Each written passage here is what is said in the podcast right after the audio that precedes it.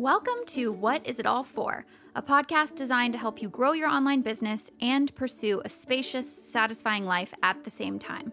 We're your hosts, Jason and Caroline Zook, and we run Wandering Aimfully, an unboring business coaching program. Every week, we bring you advice and conversations to return you to your most intentional self and to help you examine every aspect of your life and business by asking, What is it all for?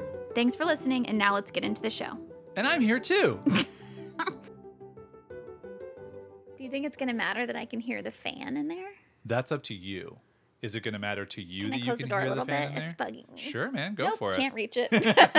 Lazy bones. And that's when we leave this in because that's the fun thing that people get to hear. All right, so quick checklist of the podcast. You have not slouched yet. Check. Yes. I ate a cinnamon roll. Check. Check. How long are we going to do that for? All the times. I'm hoping forever. You're going to get sick of baking cinnamon rolls. Not think so? baking. I think baking cinnamon rolls, yeah. But I don't. I only bake them like once a month because I make enough to last. batch. Yeah, I don't leave them out. If I I them still out, they'd think be you're gonna like, get bored. I think it's going to, this is my prediction. Yeah, this is my ahead. bold prediction. ahead. Yeah. Is that it's going to turn into a different baked good. So you're going to Oh, be probably, like, probably, yeah, probably. Well, yeah. also the folks should know Ah, I don't just bake cinnamon rolls. they know that. They do know that. Ah, Okay. yeah, they You've do. been getting reports Yeah. because I also bake. Survey says breads. I also bake. Uh, I'm still with breads. I'm still thinking of breads in my head. You, you Cookies. bake cookies. Yeah. You make brownie bites. You haven't done brownie bites in so I haven't long. done brownie bites in a while because I made them for our friends and then Can I I make a request for brownie bites? Yeah, sometime in 2021, I'll make some brownie bites for fine, you. fine, Yeah. fine, fine. All right, let's get into this episode. This is how we work super well and mm. efficiently together. this is all the secrets every relationship we out there we are needs to know perfect, about a perfect us. relationship. We've gotten a lot. I'm kidding, by the way. We have gotten a. They're like, we've listened to the Yeah, we podcast. know, we we know, you're kidding. We've gotten a lot of requests for this episode, Yeah. and we thought to ourselves, guys, we already recorded this one a couple years ago when we launched the podcast, and then we thought, oh, people don't look back into the archives every, They don't. all the time. And also, just like us, when you listen to someone talk about something that interests you Mm. and you haven't heard about it in a while, you can hear about it again. Multiple You're like, tell me again. And Yeah. also, I would say that things have changed a little bit, I think, because when we first recorded the podcast episode, this is when Wandering Aimfully was still relatively new. So it was like we were like a couple months into like running a business together. Right. And now we're like two years into running a business, running two businesses together now. Yeah. So, quick recap, quick little uh, catch everybody up on where we are as a couple who works together. Okay. Back in 2010, Mm-hmm. you started working for me. 11, but okay. Okay, 2011 felt like 10. It was that's how long ago it was. Uh, you started working for my business, and that was our first time working together. So Yes. you had previously to that, you've been going to a regular job and coming home, and we'd kind of dealt, you know, worked together like that. And we didn't really work together at all. You would help me do things, but there was no actual working together. So we worked together on that I Your project for two and a half years until, or three years until I had to let you go. Your Mm-hmm. And that- performance was not up to par. Yeah. and that was more of a dynamic of like you were the boss. Right. And that's just, I, I mean, I say that and I'm like, does that, But actually, I think you said that more than I did. Yeah, because I it uh, honestly really helped me to not put it it all squarely on my shoulders. Like I was definitely in much more of a support role Right. where I I was running quote unquote operations and like client relations and stuff, but you were kind of the visionary. You were this person with most of the strategy. You were steering the business. And we know what, what happened there. Just kidding. We can we can laugh about it years later. Wow, that Um, doesn't make me feel horrible. You're, you know kidding, it's I'm fine. kidding. So after I wear your shirt, uh, you started working on your own stuff. You started your own client business. Mm-hmm. That was the Made Vibrant era. I Yep. had my own design business and the art business, Yep. um, doing online courses, teaching art and personal development and stuff like that. And so we still worked together in that time. Like you would be like, "Hey, can you help me brainstorm on this?" Or can you help Sure, me think sure, about sure. this? We- but it was it wasn't working on like the same thing. The together. same business, exactly. It was, yeah, it was like we worked next to each other. We Yeah. worked simultaneously and we helped each other out, but I was very much the you know core person for my own business you were very much the core person for your own business and ultimately if you had to do something for jason does stuff which was your business Right. you were going to make that decision and ultimately whatever i wanted to do for made vibrant i was, was going to make that decision. and so then it all changed when you decided that we should were, just bring it all together. we should just bring it on into omeleteville Yep. work together So 2018, we combined forces. Your Made Vibrant business, my Jason Does Stuff business, which I was really just running my Buy My Future project at that point. sure merged those together and decided to create Wandering Aimfully, which we've been running for now two and a half years. Hey, whoever had that idea, you did a great job. That was smart. Whoa! Hold on. Stop the presses. Everyone pull your cars over and stop the treadmill. Pause your cooking. Whoa! Hold on a second. Go I don't, back. I don't think we've ever sat down and said it, but I think that was a really smart thing to do. Woo! I just got sweaty in my bed. And I congratulate myself on being brave enough to take that step. Wow, I did it. Uh, no, Just that's kidding. I mean, no, you. uh, yeah, I think that was the right move, and I'm For glad sure. that you, being the you know braver, more risk tolerant one in our relationship, brought that up, and we're like, let's actually do this because I think we could have talked about it for years, but Yeah. not actually done it. Yep. So I think that was a smart move, Yep. but you know, That it- wasn't a smooth process. it was not. That took six months to to, build to build up to doing it. absolutely. And then when we actually made the commitment, and then took five months to create the business. So really, it was a year from hey, let's combine our businesses to we Yeah. have a combined business. and part of my hesitation and why it took six months is exactly what we're talking about in this episode. because. I'm too handsome. You were so handsome, and I was like, I can't focus. every day. You You, think I can? You think I can just see that face every day, That and I'm gonna be able to work? Gleaming dome. You think I can get to do's and tasks done when the shine is popping off and hitting me in my eyeballs? I don't even know You what I'm describing. really- Just my bald head. Your dome, Yeah. your gleaming dome. my gleaming dome. Get out of here! You better get out of here. Hey, what's up, and Oh, welcome to the Gleaming Dome Hey, podcast, where I give you tips on shaving your head. You can't see hey, me do it. Reel it That's like, my, in. that's like my IKEA. you need to uh, reel it in. furniture podcast, where I just want to assemble IKEA furniture and talk you through it You've as I talked about it. this idea multiple times, and people are Uh, not my about inbox it. is full. My inbox is full. reports, the same reports Gmail, I've been getting. I've gotten a notification from Gmail. Yeah. Too many requests. Too full. Yeah. Overflow. Too many requests. They've had to stop sending me the emails. I haven't gotten any in a the podcast you didn't know you needed. I- Assembling Jason- IKEA furniture. Jason talks you through installing Can IKEA you furniture. come back to Sure, sure, sure. sure, Okay, sure. okay, okay. So the point that we were talking about is the reason why it took me six months to come to this decision of combining businesses is exactly what we're talking about in this podcast episode, which is I was like, oh, I'm gonna go from being the only per like I love solo projects. I, I don't love a group project, Yeah. okay? I I actually don't like collaborating that much. And it's just because it's so like I don't know if well, a lot of people like collaborating. I like having my vision and having it fully realized to Yeah. its full potential. And when you work with someone else, you have to compromise a lot. That's just the name of the game. And so I was like kind of hesitant. I was like, I don't know how I'm going to feel going from being able to do whatever I want, make any decision I want for my own business, to now having to have checks and balances with another person. And as predicted, that was kind of the rockiest part of it was learning how to work together, how to make decisions together, how to get on the same page all the time. And so that's what we thought we would talk about in this episode. Do you want to just take off this jangly necklace that you're holding instead of cautiously? just holding it? Yeah. I I did it. Give him a like, little I- jangle signal. He's here one. There it is. There's a little jangle. That was my necklace. That's that's a necklace I chose to wear on a podcast. yeah, it's fine. Uh, but we made it through. That's how we work together, right there. There's an Oh, example. Yeah, yeah. I just acknowledge. I can see when something is physically going wrong. and, and you form it in the phrase of a question, so I think I came up with it. Hundred percent. hey, do you want to remove that necklace? idea? Oh my god, Jason, yes I do. Wow. Wow, how do you know? about that. Everyone's been asking me. My inbox is That's the key phrase you're okay, where do you want to go with this? Because we have a bunch of bullets. We have a bunch of different things to talk about. a lot of things so we've learned. that we caught everybody up and we have let them know that it is not smooth sailing. So now let's get into all of the different things that we've learned and ways that we have adapted our processes, especially after 2019. So for those of you who don't know my personal story, 2019 was the great anxiety, spiral, Yeah. of all times and it The was spell spiral. spell spiral. Yeah. It was very bad. I I had debilitating panic anxiety, panic attack anxiety inducing things for months on end. Yeah.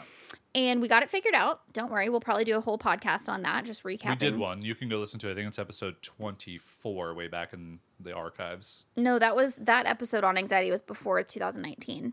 So I was just talking about my anxiety in general. There Little did I episode- know. There is an episode that we did like during anxiety. Oh, really? Yeah, yeah, yeah. Okay, well, we'll have to Yeah.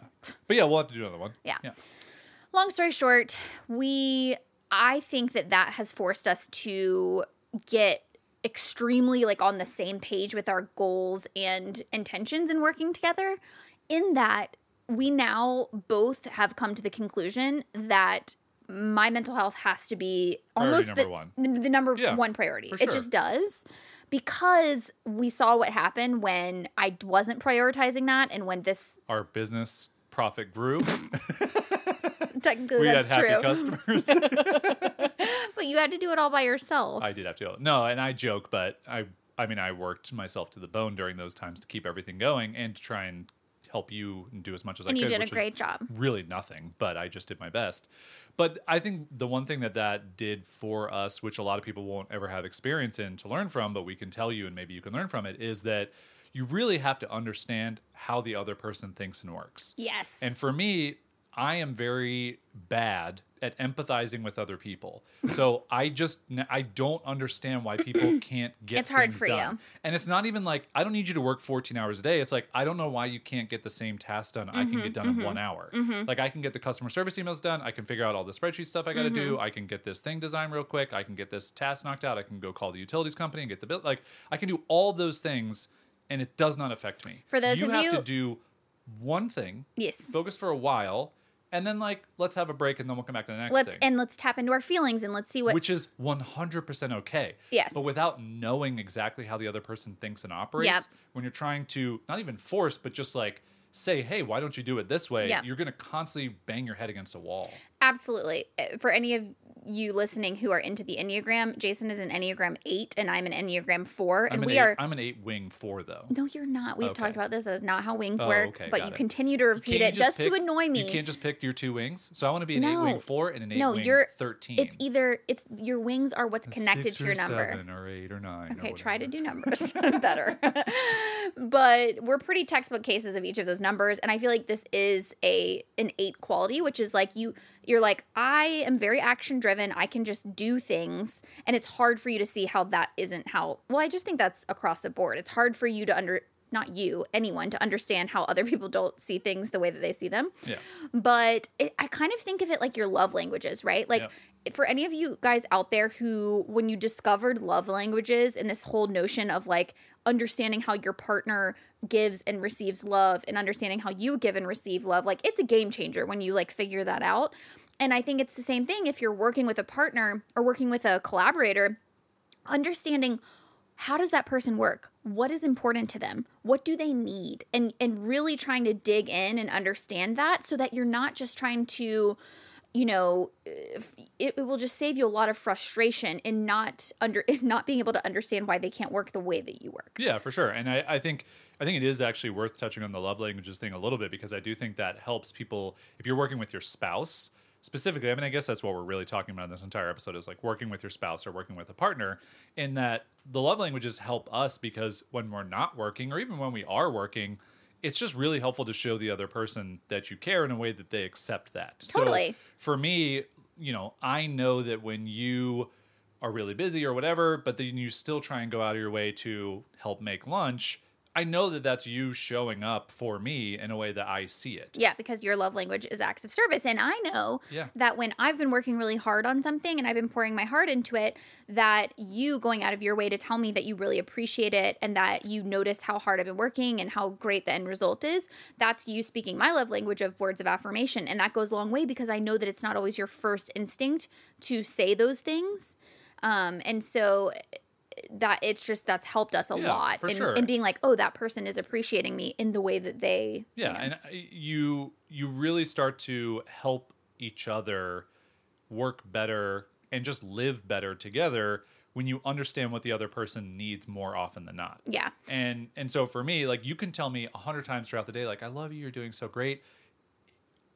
I'm not gonna say it doesn't mean anything to Yeah. me. It's just it doesn't affect me in the way that it does you. Yeah. But what does help me is when like we've been working and like you know that there's been a pile of clothes that's been oozing out of the closet, and you make it a, a thing to go and like move it Yeah. and Let's, you, you actually take care of it. And I know that sounds so silly to Oh, a no. lot of you listening to this.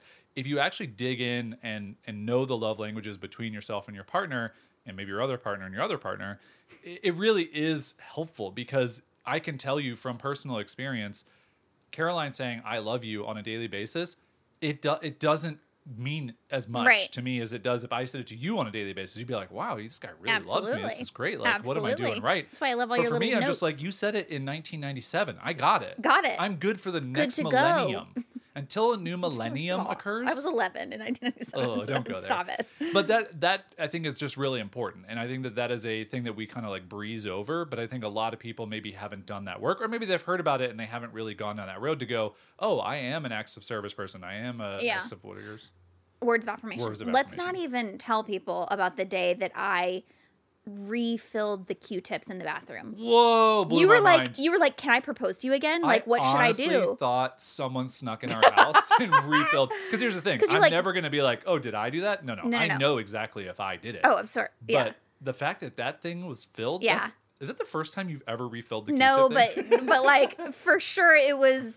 I, I and you guys. How many I was, times do you think you've done it? Just out of curiosity. This is not a judgment of you. Uh, I just saw it. For everyone to know. Honestly, just, honestly, yeah, yeah, yeah. Go ahead. you refill them so often. I thought that we just haven't used them in ten years Right. because they're it's the same It's amount always. It's But back to my question. Yeah. How many times in our relationship do you think you've refilled the Q-tip? Four? thing? We've been together for Four? ten years. Probably four. That is but, the truth. But those four but I saw it and they were low. October 11th, 2012. and they were low. July and I 7th, said to myself, 2014. I said, you know what? He's been. He, this is gonna get him. I knew it. And it did. I knew it, and it did. It really did. So, okay, so, okay, so moving on to other, so from love languages, and we were talking about how it's important to know like what your partner Yes. needs. One thing, very tactical thing that we implemented that actually stemmed from like a, I don't want to say a fight because we truly do not have fights, but it was like a, a tense conversation, let's say. yeah, And that's another key. We should talk about fighting, like how we disagree, we love to fight. how we love to fight. Thursday Um, nights, fight night. fight night. But we were having a bit of a conflict because I was in such an activated space with my anxiety. For whatever reason, that day I was at like is this a. the anxiety pothole? Is this what you're talking about? When you hit the anxiety pothole? no, I'm talking about the scale. Oh, the anxiety scale. Yes. Got it, got it, got it. So what happened was we I was at such a like high level with my anxiety that when I get there, when I get to like a, an 8 or a 9 on the on a 10 point scale, I can't even have a conversation. Like my actual brain stops being able to form words and I'm just in a state of of like activated I don't know how to describe it, but like I'm dizzy, I can't think, I like all these things. I'm just in a state of like survival of what's happening. And so you were trying to have like a conversation with me and I think at some point I just was like, honestly, I can't even communicate with you right now because my anxiety is at an 8 and you were like, "Okay, um thank you for Yeah. telling me that." How would I have known? I, yeah, you were like, I wish that there was a way for me to know that so Yeah. that you didn't have to you tell me. And I think that that little interaction happened at a long like it was a longer conversation. And so you were like, "All right, I'm just going to go for a walk to kind of like clear the air afterwards." And I was like, "Oh, that's such a smart idea. Like a way for him to know where I'm at with my anxiety every single day. And so while you were gone, I like busted out my markers and like made this actual scale. Yep. It's from a piece of poster board. It's on your Instagram. People can scroll back. It's on my find it. Instagram. And so what it is is it's just got a little slider where from 1 to 10 I can show you and I do it at the beginning of my day and you can see where are you at with your anxiety from 1 to 10 so that you can act accordingly. Like if I walk in the room and that thing's at an eight, I just turn back You just around. turn and you just go and you just go, "Okay, Never I'm even, gonna never even revisit." Never even. I just took a walk in the house. That's all I because did. because the truth is nothing like productive is going to come Right. from any type of conversation at that point and that's just the way that Yeah. it is. So I think the really good point there for the folks that are listening that are working with their spouses or their multiple partners is to figure out if there's something that one of you needs to know that is an internal thing that the other person can't guess or see Mm. on you. What is your anxiety scale that you Ooh, can make? another great example Okay, if you go. are a person Now, who do you know this is a great example? Yes, if you Okay. because this is a great example of what you just said. If you are Oh, a okay. person who ovulates Mm. and you have a monthly cycle and you know that your hormones get affected, guys, if you're with us right now, you're with us. You you know you, I mean? have got to have some type of way to communicate that to your partner because that is a game is another game changer for for, sure. us. Is like what did I just say to you today? Because I track it every single day now. Yeah. I came out and I was like, we are entering the fall season, and any of you guys that follow, um, I think Claire Baker is the one who um, does a lot of the stuff around your cycle and your hormones and all this stuff. And she calls it like they have different seasons. So, like spring, summer, winter, fall. And so, fall is like right before It's about to get crazy. It's about to get crazy. And so, literally, any day now, I'm just going to become the most irritable and Yeah. impatient version of myself. But it's good to give Jason a heads up. Yeah, and and I I think that there are lots of those different things, not just for female oriented stuff, Yeah. where in a relationship one person maybe just internalizes things more or feels things deeper and the other person doesn't. And so you need a way to communicate physically or visually so that you can both say what needs to happen. Mm-hmm. And and these could be simple things like I'm in like a yes mode or I'm in a no mode or like I'm in a let's have a conversation about this or I'm not or I'm Mm-hmm. in like a I'm looking for help or I'm looking to listen. Like that's a big Mm-hmm. one that we learned many years ago. So if you can come up with some type of scale, whatever yours is that you deal with in your relationship, very helpful to be able to communicate visually to the other person. Yep. So that that's a good like tactic that we've used. Yeah. Um also do you want to talk about our the anxiety pothole? The anxiety pothole? Uh-huh, Sure. Yeah, yeah. So, another important thing that we've learned relating to how we work together through my anxiety is, as I mentioned, our number one shared intention now, like our guiding value, is that my mental health has to be in a stable place in order for us to work really well together, which is helpful because It's now not even for us to work really well together. It's just for us to, to, function. operate. Yeah, exactly. But that becomes really helpful. Stretch your legs out. Thank you you. Yeah. That becomes really helpful because now we're working toward the same goal. And so, well, if you want to tell the story of kind of how it unfolded a couple of weeks ago and how we handled it, I oh, think Oh, sure. I think the real world example is helpful for people. Yeah, and correct me if I get this wrong, but we had this big to do list because we were coming up on the launch, our recent launch of Wandering Aimfully Unlimited, and we had all these things we wanted to do. We were super ambitious, as you always are when you work for yourself, and we actually thought we had a pretty good timeline of how this stuff was going to work out, and it was a lot of work, but it wasn't an like Impossible. impossible amount of work. Everything, all the tasks had been written down. It Everything had a day that we were going to work on it it. wasn't going to be working weekends. It wasn't going to be working long hours. It was just like nine to five normal working hours leading up like four weeks for the launch. And so we had these case studies that we were going to do, our growing through it case studies, which you can find on YouTube if you want. Uh, they're really fun. They're super informational, and we go deep dive on people's businesses. But the idea was we're going to do three of these in one week. yeah. And we were like, okay, it's you know, it took 60 hours combined before. We're going to break that down to like 10 hours or 20 hours, and we're just going to make it simpler. And so you started No, do you on remember, actually looking back? Do you remember what we said? They were 60 hours before, and we were going to try to break each one down into one day. That's well, what- yeah, but it I was know, one but- day for each of us, so it was still going to be like 10 Sure, to 20 okay, hours. 10 hours, yeah. Because 60 hours was both. of Yeah, but 20 on it. hours it would be 10 hours for each of us, and you can't work 10 hours in a day. I mean, you can if Well, you you can, but we don't. We don't. factory of work. No. anyway, so you started working uh, like the first day as we were planning these out, and I think maybe you got what like an hour or two into it. Yep.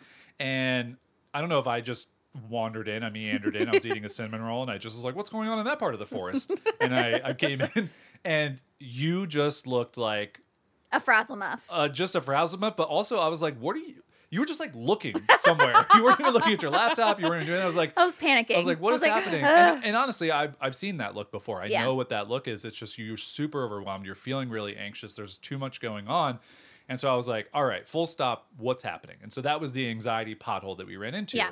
And the idea is like why we named it anxiety pothole is like our goal is to recognize when we're in a pothole so that it doesn't become like, oh, we go all the way off the road. Right. Like we we We're have to stop the car. Yeah, we still want to move forward, but we need to figure out. Hold on, like we hit a pothole, like yeah, let's this road's get- recalibrate. this road's getting janky. Let's, Let's figure out it out. We need to do. We need to change Right. lanes. Let's change lanes. change lanes. And so what you what you did, which was really well, I think we both played our role, which is this.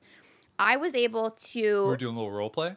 So you were Batman, and I was Robin. Uh-huh. I put on the little red tights. Yeah, And I'm I was Batman. like, "Hey, you're feeling weird. Let me go get my red tights." Get it. And Yeah. I was like, I'm Batman. and I was like, "Yeah." hey, you're Robin, stop Oh. it. I was like, "Yeah."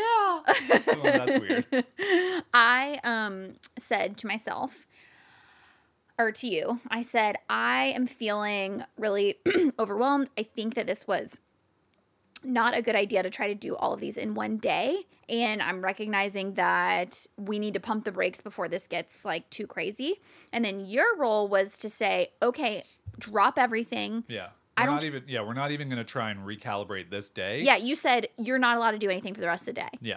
And I was like, "Oh, but like then it's going to push." And you said, "I don't care." It doesn't matter. You said our goal is to keep your mental health at number 1 as as healthy as it can be. And so it doesn't matter what's on your plate right now. You need to take the rest of the day. You need to do whatever you need to do to kind of come back to yourself.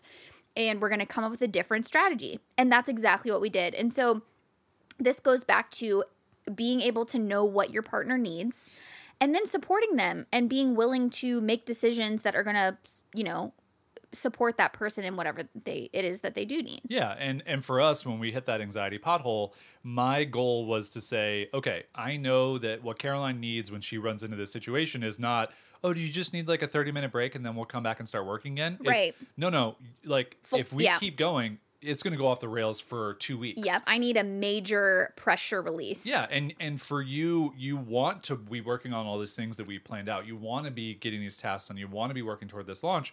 But for me, and I typically end up being the project manager, Sure. and I've been that way for our entire relationship. And I do think that's also helpful. So if you're in a relationship, you're working with multiple partners. You have ten partners you're working with. That's how many people you live with, and you're that's fine. You do whatever you want.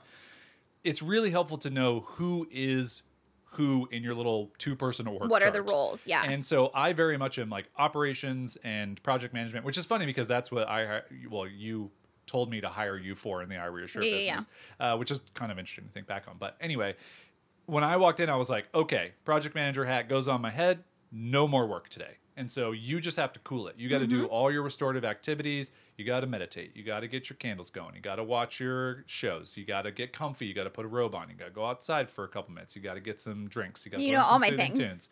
You got to close the blinds. You got to lay down on the carpet. You got to become one with the ottoman. Whatever you need to do.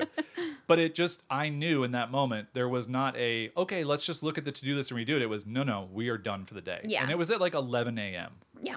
And so what we did is we came back the next day and we said, okay, let's start over. So let's not look at next week. Let's not look at down the road. We're not going to do any of that. Just this week, what do we think we can get done? Yep. And, And instead of three growing through at case studies, Yep. can we do one? Yep. And if we don't think we can do one, that's okay. But let's just start there. Yeah, for sure. And that actually brings me to an, another thing, which is this idea of monthly check ins, weekly check ins, and sometimes daily check ins. And that has been so huge. Like, when we used to kind of do it in a haphazard type of way, mm-hmm. but I feel like ever since we made the real goal to make it like a non negotiable for us, so we do a monthly planning meeting where we can like set intentions, and usually then we're looking at you know three or four weeks ahead and saying what's the general project that we're trying to prioritize each of those weeks Yep. And this is typically on the first Monday of the month. Exactly. So not like the first day of the month, but just the first Monday of the month. yep and then on a weekly basis we meet on mondays Yep.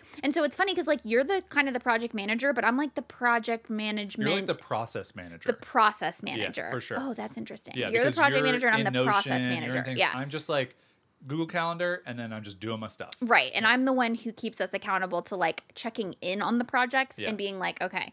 And then you are really good at looking and going, okay, we need to prioritize this or we don't. So you're good at prioritizing. Yeah. So every week we check in on what we've already set for that week and then say what needs to get moved around.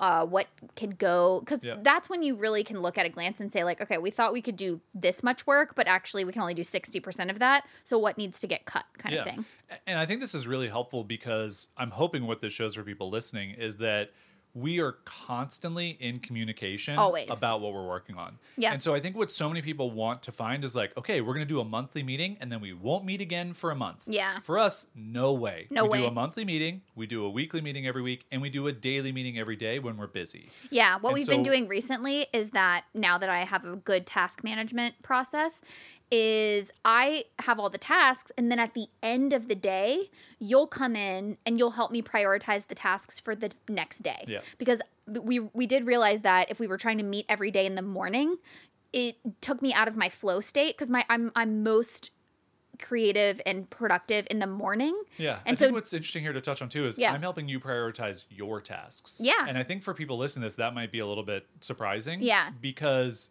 you you as an individual are like, listen, I know we work together, but like I have my tasks and I'm going to manage them. Yep. And what we found is that it just works better if we talk about the tasks that you have to do we don't put my tasks in there because it's going to overwhelm you. It overwhelms So me. I can manage my own tasks as a project manager. I'm good with that. But I help you prioritize what's important Yep. based on our bigger picture goals, but then also just based on how you're feeling and what you're working on.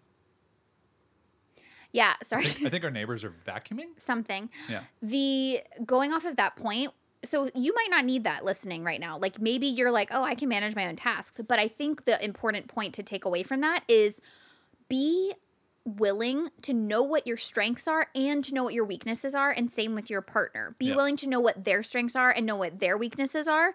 And as long as you're both very honest about those things that's when you can really work effectively together. Because i don't have the ego to say like oh what? You're trying to tell me what to Exactly. prioritize? It's like no no no. We're working toward the same goal. we're working toward the same goal, so why not use Jason's brain that's very good at prioritizing, take the decision fatigue off of my plate Yep. So that at the end of the day, you just come in and you go, I would do this first. This Yeah. is the most important thing. And then I can decide what order to do them in or Yeah, like, sure. you know, how Yeah. to do them. But you're, it's just, it's so great to be able to use your brain for that. Yeah.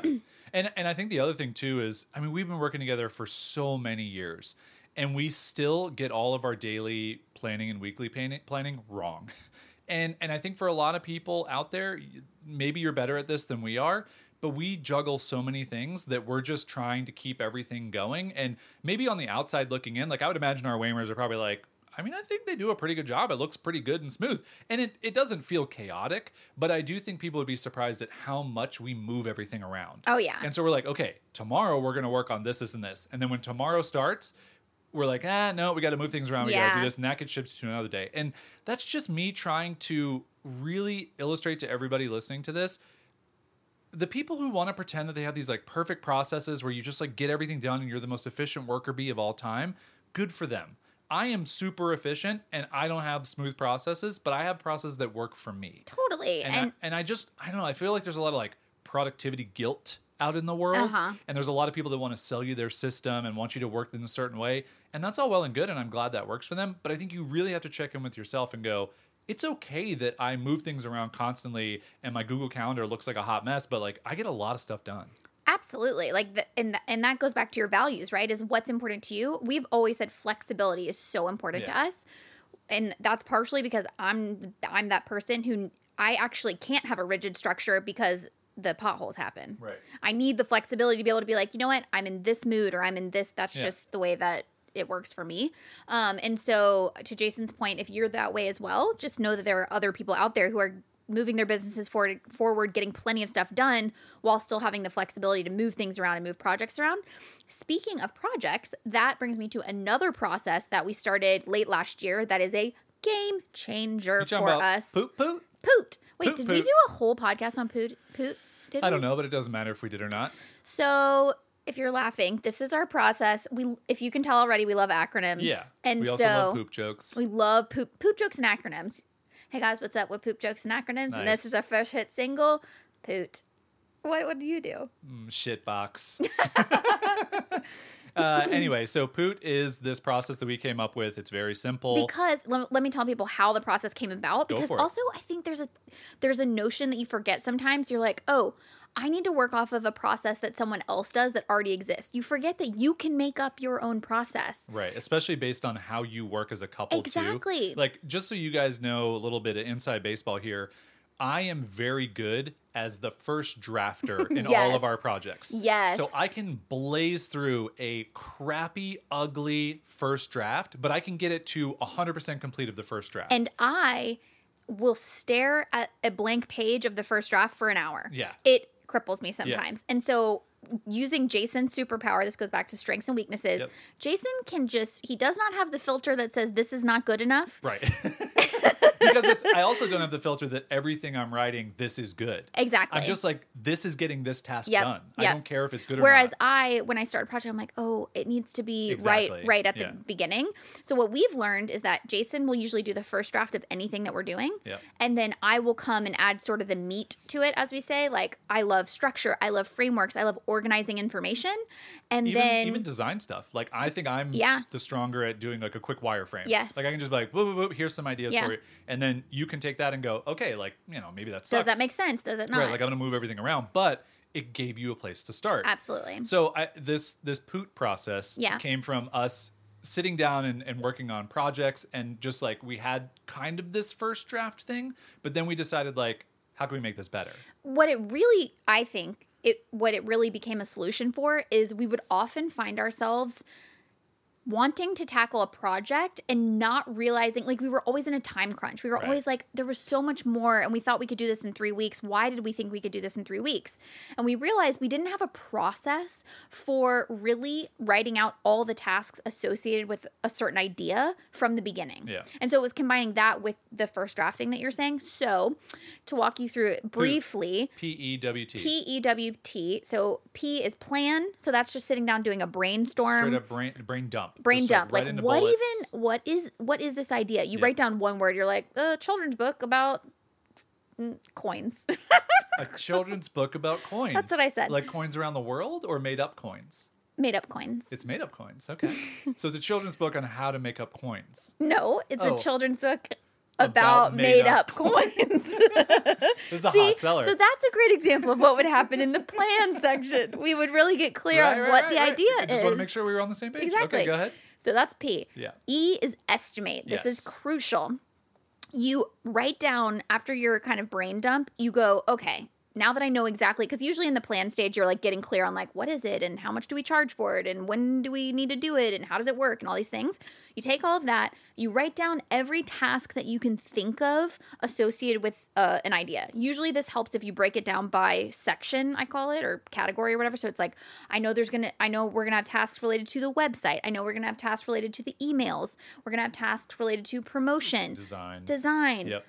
You know, uh, fulfillment. So testing out the buying process, whatever. Yeah. So you write all those things down. Then you go through and you estimate each how long you think it's going to take each task is going to take.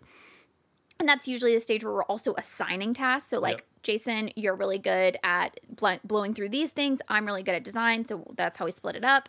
This is also a really good part in that process where you don't even have to get any further if you look at the entire Yeah. hours that you have set up. So a perfect example is this podcast. Yeah. So about six months ago, we were looking at this podcast going, do we want to kick the podcast back up? Well, let's put it. So we went into it and we were like, we want to change the name, we want to change the just the art, we want to come up with ideas, all this stuff. We're gonna do some recording, get like five or six episodes in the hoppa. And so we we pooted this entire thing out. And it was like I don't know, like 18 hours of work or 20 hours of work. And at that exact time, we went, we don't have 20 extra hours right now. No we have way. all these other things. And also, the podcast is not top priority right. for us. So you have to compare your estimate with your priority. So we we took took a look at that and we went, we're not even going to wireframe. We're certainly not going to do the last thing, which is track the time that it takes to actually do this. We're just not going to do this project. Yeah. And so the then you pooting s- process So it's really a P at that point. it, it just is a really helpful exercise to evaluate a process and evaluate a project that you're or evaluate a project you're going to work on and use this process to figure out is this going to be worth spending my time on right.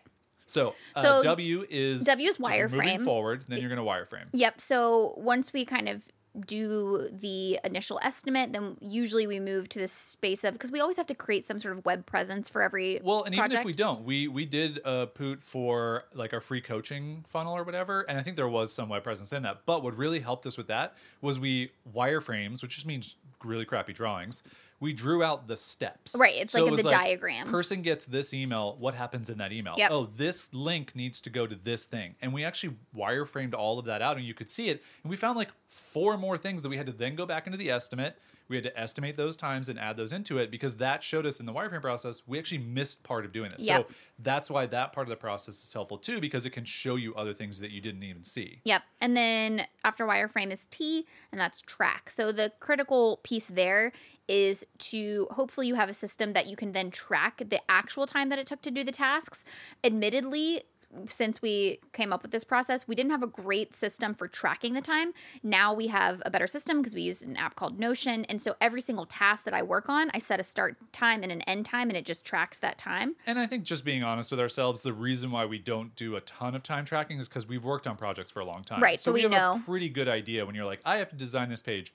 Is a pretty good idea of how long it's going to take you. Now, if you're a person who's just getting started and like you want to use our little poop process that we've talked about, absolutely track the time. Use a simple app like Toggl to track Yep. your time, or just start a timer on Google. You can literally just type timer into Google to give you a timer and you can just a perfect one I did last night is I was creating the thumbnail for the you- the growing through it, and I think I had estimated ten minutes because I was like, oh, I have the template, it'll be so easy. I get in there and I realize, oh, I forget, I have to go to Procreate, do the custom little gradient thing. Hmm. I have to go use our thumbnail, and I. Forget that I cut up the thumbnail and yeah. I do it in. So anyway, there's all these extra How long did it steps. take you? Thirty minutes. It took me Ah, thirty minutes, there we and go. so gotta adjust. and that's where you just have to adjust. So going forward, I'm going to estimate 30 minutes for that task. Yep, that's great.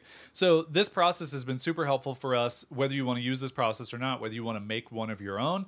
Just coming up with processes where you can work together are really helpful to, again, like Caroline said, lean on each other's strengths. Know where you're you're best uh, kind of using your assets. And I think for us, that maybe curtails into the next thing to talk about, which I don't even know if we put on the list, which is really acknowledging together what your roles are in your project or business that you're working on together. So for us, like the buck stops for for you at design. So I'm never going to do design for any of our projects anymore. You're always going to do the design and Yeah. branding and everything else. For the first draft of anything, we know who gets That's it. you. It's Yeah. me always. And so just really articulating any part of any project out and knowing who has so like video wears editing. what hat, I'm yeah. always going to do video editing. Or like community engagement, like you're you're the point person for talking to people in our community, Yep. or handling, you know, um, all the credit all- card payment yeah, issues all or the admin stuff with all the admin stuff. and all that stuff. Yeah. it's you know and I'm going to be doing like curriculum or if we create new products it's like the the bulk of the content um so we just have and i i do think that comes with time i think you don't Yeah. know right off the bat but maybe you can designate those roles based on what each person is excited about Yeah, and, and- then you can and I would even say sit down, write everything out that you guys need to do to operate your business.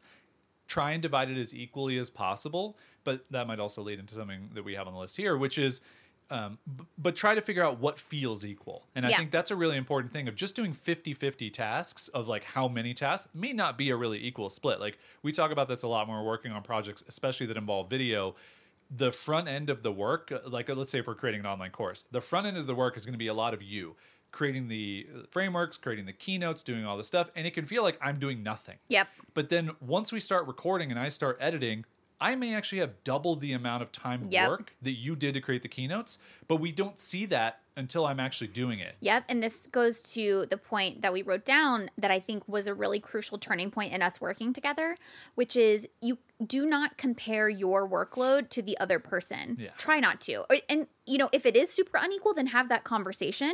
But there was a time where I think both of us felt it was very easy for resentment to start to develop because, like, for example, I think this also happened because I didn't have a great system for managing my time actually. And so like I'd be working on a weekend and you'd be watching football or whatever and I would feel jealous. I'd be like, "God, I wish I could just go and not have to work on a Sunday, but I've got all this work."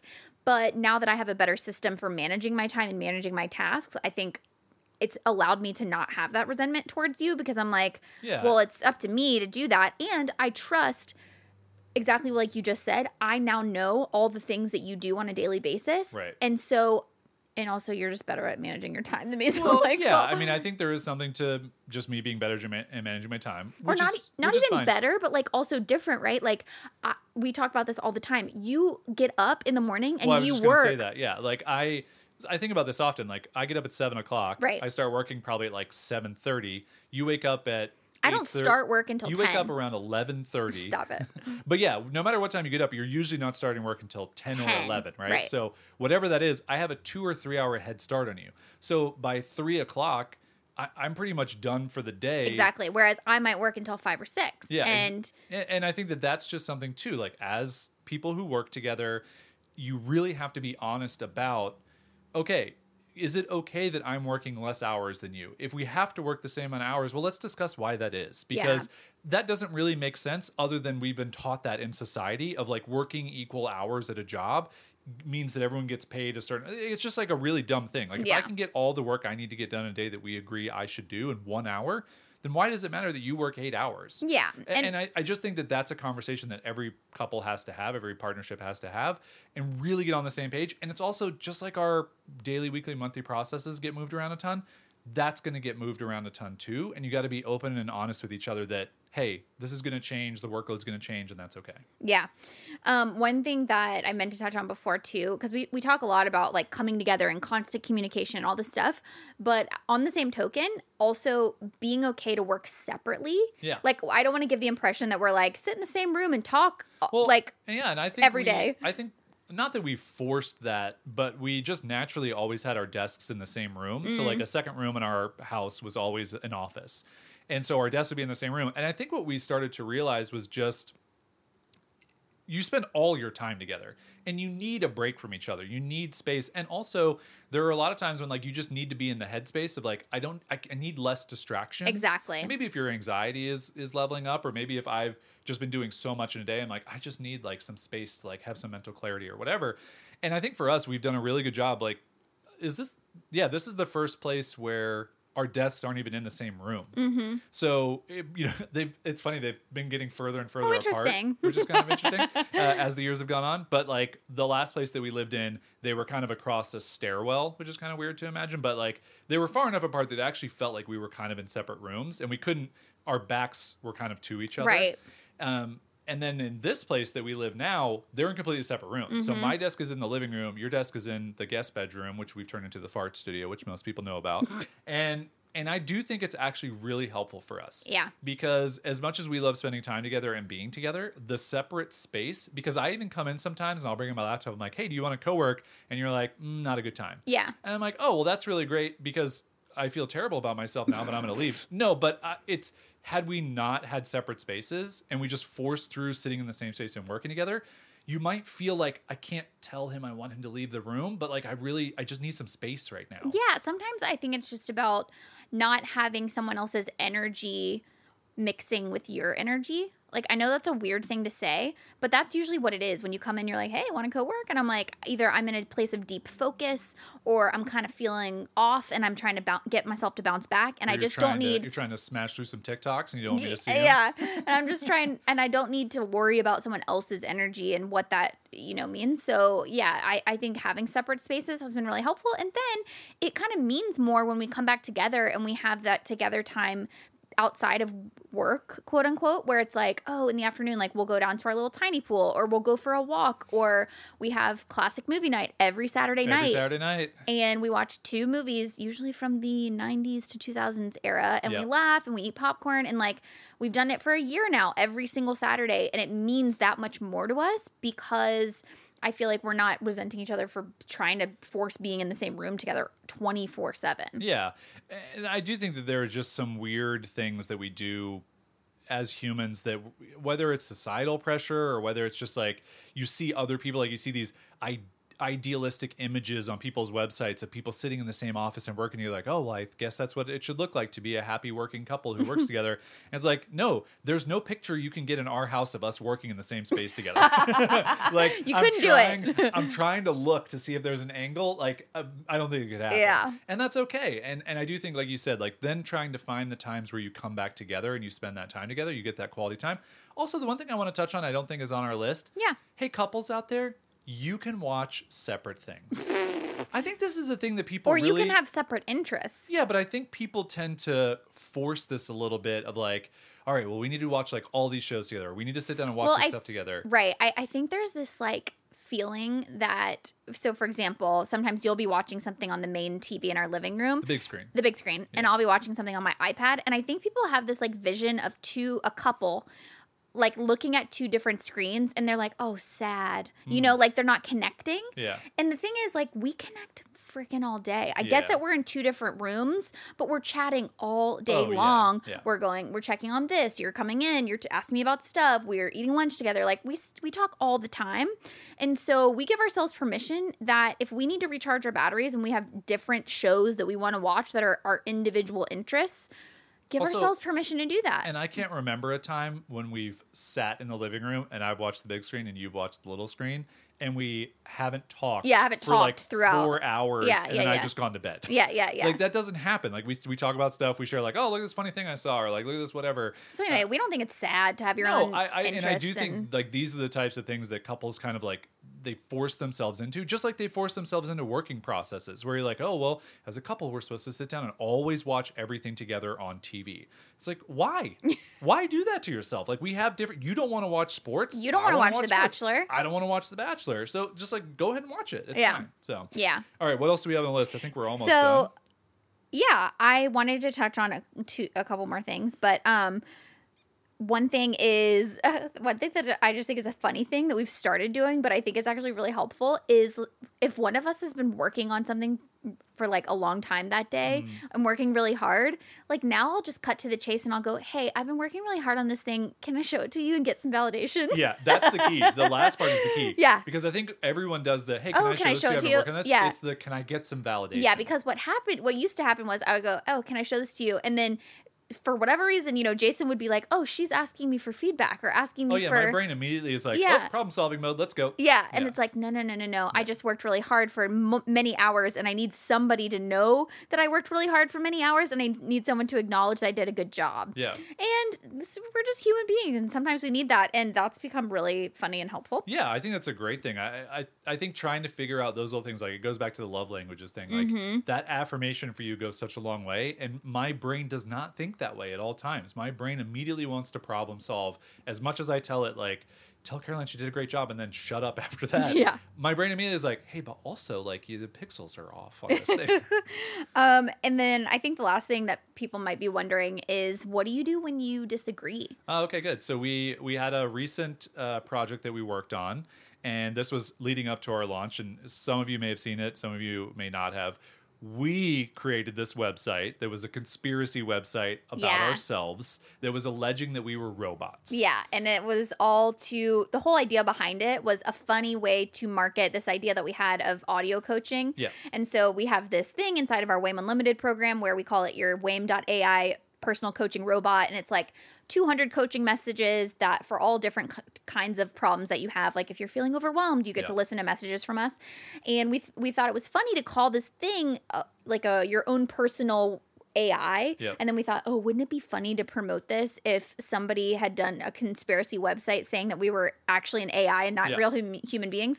We did underestimate the How- gullibility of people, Well, and we had to add a little disclaimer that said, "We probably this is a joke." Just the the tenseness that is our society. as Yeah, well, so we truth. we very quickly had to uh, assure people this was okay. a joke. It was. A, I mean, eighty percent of people got it. Yeah. Twenty percent of people were like, "I'm so sorry for this happening to you." And we're like, "What? It's not." We're like, "Did you read it? Did you figure out? Did you click through? Like, it's us."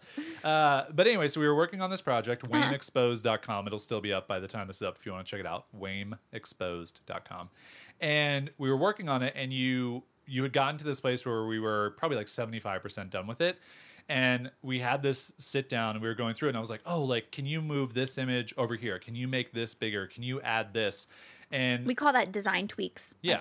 And you can you make the logo bigger? Make, make it a little bit bigger. Okay no make it a little bit smaller. And you just finally said to me you're like i think these details are going to drive me nuts and i'm not going to be able to finish this project on time. And the missing piece there for me was actually that we you had set in your mind a deadline of i need to get this project done by this time and that had not been articulated to me. And so i was like well why can't we do these additional things? They're very small things. But you i didn't know you were working on this timetable. And so that is again like it just shows the the fact that not all of your processes are going to work perfectly you're not going to have everything ironed out. And so when this came up we kind of got into this little disagreement if you will. I mean it was Well, it was sort of like a back and forth of like you. i really i really appreciate the details. Yeah you were really standing up for like i want these these tiny details these changes to be made. And i was like i i also i love you and i also want these tiny changes but i i have to be honest with you. Like I will not be able to finish the project in the time that we need to be able to finish the project based on our other bigger goals if I do all these tiny little things. And so the point that I want to hit home here about what happens when you disagree is it's really important that when you have a strong opinion about something, you are able to articulate why. yeah And so what happened was you felt like because we weren't communicating that well, you felt like I was saying that I didn't want the that I didn't think it mattered or I didn't think those tiny design changes mattered at all. also it's or that- really funny to think back that i just wanted more of us being robots I know. You're like just more just robots. like in this situation you were like, yeah, look or I just repeating what you're saying. I was trying to get back to my train of thought, and I'm like, yeah, looking back, what's funny? Like, I'm just repeating what you're saying. But the point is to be able to articulate why Yeah. you feel strongly about something. So it was not that I didn't agree with you that the design changes would have been great, but I had to articulate, hey, here's why I'm saying no. And and then usually if you're able to really articulate to the other person like have a strong case Yeah. for your As decision. soon, as soon as I knew that, Yeah. I was like, "Oh, okay, that's fine. We have plenty."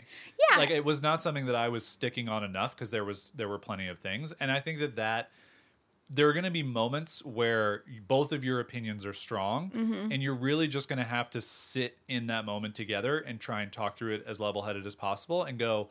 Well, why do you not want to add those details? And then you're like, well, why do you want to add those details? be And like, usually, if we arrive at a stalemate after that, where one person's like, "Oh, I still don't get it," like I still really strongly believe this thing, then we usually defer to like whoever. What do we always say? Like whoever cares the most. yeah, for sure, and, and or we do arm wrestle. yeah, Yeah, obviously. yeah, and that that usually I win. Yeah. Uh, the last thing actually that we don't have on our list, but that reminded me about that issue that we have gotten a lot better at too, is calling out when there's tension in the air. Oh, for sure. Not letting the tension just sit and stew. So uh, you'll you'll know know it right away too. Like we'll be having like a completely innocuous conversation or meeting about like these random to dos, and I'll be like.